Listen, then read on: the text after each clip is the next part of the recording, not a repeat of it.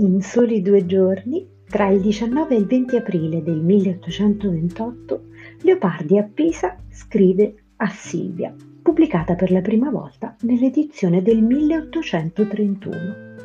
La lirica inaugura una nuova stagione poetica per il poeta di Recanati, quella dei grandi idilli, che segnano il ritorno di Leopardi all'espressione in versi, dopo quella parentesi in prosa e filosofica rappresentata dalle operette morali.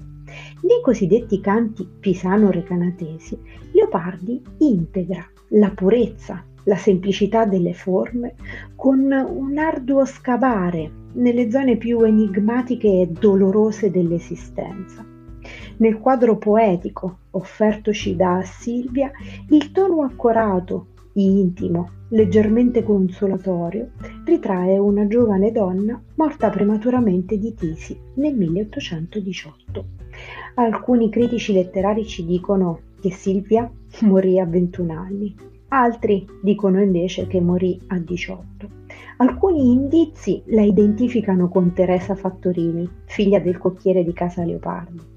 In alcune note, stese da Leopardi stesso e datate 1819, note elaborate circa un progetto di un romanzo autobiografico, Leopardi scrive di conoscerla appena, ma di essere affascinato dal suono della sua voce mentre canta e al tempo stesso di essere affascinato dal suo destino, in cui vedeva chiaramente un'analogia con il proprio. Sempre in queste note, Leopardi inorridisce e racconta eh, di come la famiglia del cocchiere si fosse presto consolata per questa perdita luttuosa. Al di là di ogni discorso, identificare Silvia con Teresa non è indispensabile, perché nel 1828 a Pisa, Silvia rappresenta un personaggio poetico del mondo interiore di Leopardi Silvia è la speranza distrutta precocemente, è l'occasione per parlare di fraternità di fronte a una natura che non rende poi quel che promette allora. Silvia sostanzialmente è l'immagine ideale di tutte le giovinezze. Dopo aver lasciato a Gasman l'interpretazione di un poetico contrasto tra lo splendore della felicità sperata e la sua scomparsa, concentriamoci ora sulla struttura metrica di questo grande idillio. Qualche giorno dopo aver composto a Silvia, Leopardi scrive a sua sorella Paolina, dicendole Dopo due anni ho fatto dei versi, versi veramente all'antica e con quel mio cuore di una volta. Nelle parole dedicate alla sorella, Leopardi ci dice di aver fatto una scoperta. Si può poetare come una volta anche quando si è fatta la scoperta dell'arido vero. Un'ulteriore conferma della svolta vissuta da Leopardi con Assilvia ci è confermata dalla struttura metrica, appunto. Infatti con Assilvia si inaugura una nuova stagione anche a livello metrico. Leopardi utilizza per la prima volta la canzone libera cioè una struttura metrica che conserva la tradizionale divisione in stanze e l'uso di endecasillabi e settenari, ma su questo interviene Leopardi, in primis con le stanze, che non sono tutte di lunghezza uguali, e poi in secondo luogo sui versi che non seguono uno schema rimico. La forma della canzone libera verrà definita per l'appunto leopardiana e da questo momento in poi dominerà nella poesia del poeta recanatese, soprattutto nei suoi componimenti più importanti. Giacomo Leopardi, in 63 versi rimati liberamente, costruisce però un aggancio. L'ultimo verso, sempre un settenario di ogni strofa, è in rima con uno dei versi precedenti, ma il penultimo per evitare appunto la rima baciata. A Silvia è il primo esempio di canzone leopardiana a livello cronologico nei canti.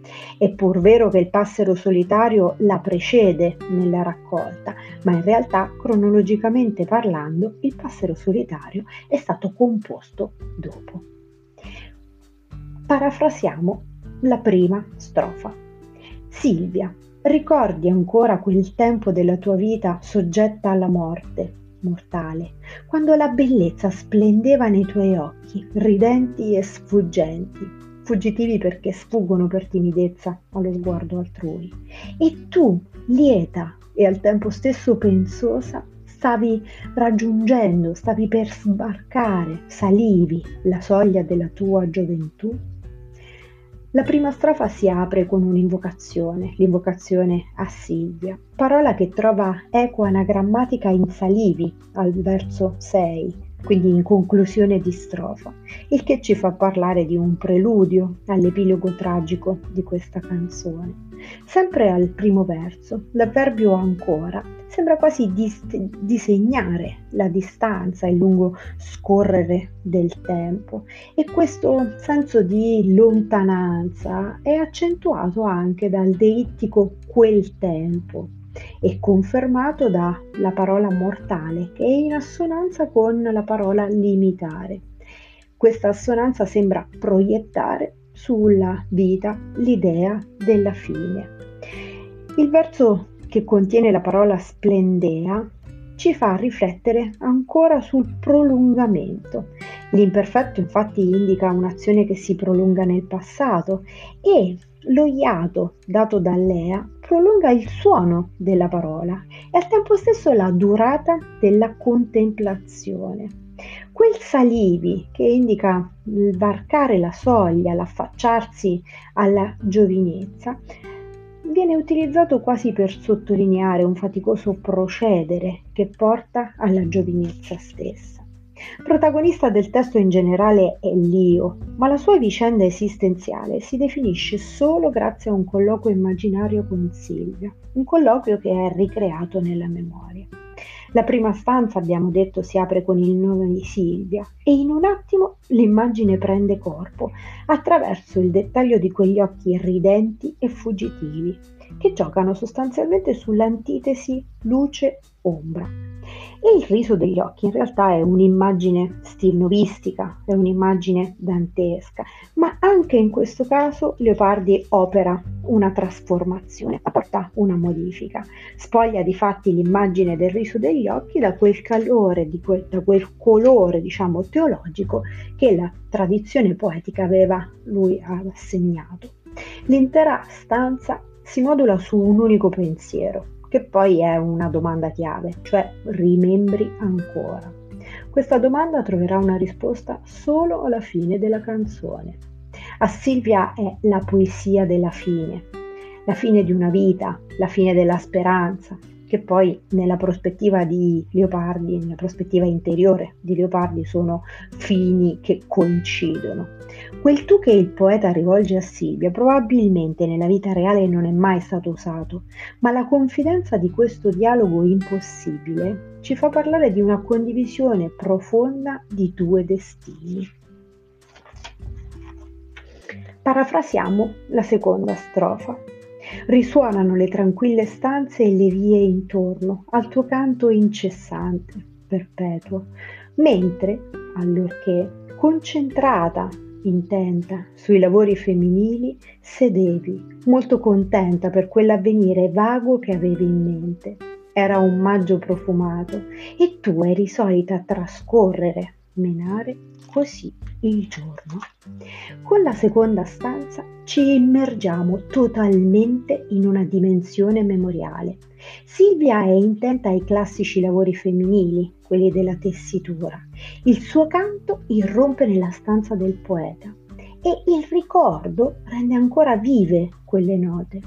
I due versi finali segnano un passaggio importante dall'interno all'esterno e qui ecco che domina la primavera, metafora della gioventù. Gli imperfetti presenti in questa strofa non fanno altro che sottolineare la continuità della rimembranza, ma al tempo stesso il tempo dell'illusione. La presenza di enjambement, ad esempio tra le quiete stanze, sottolinea la profondità dello spazio in cui il canto va a risuonare.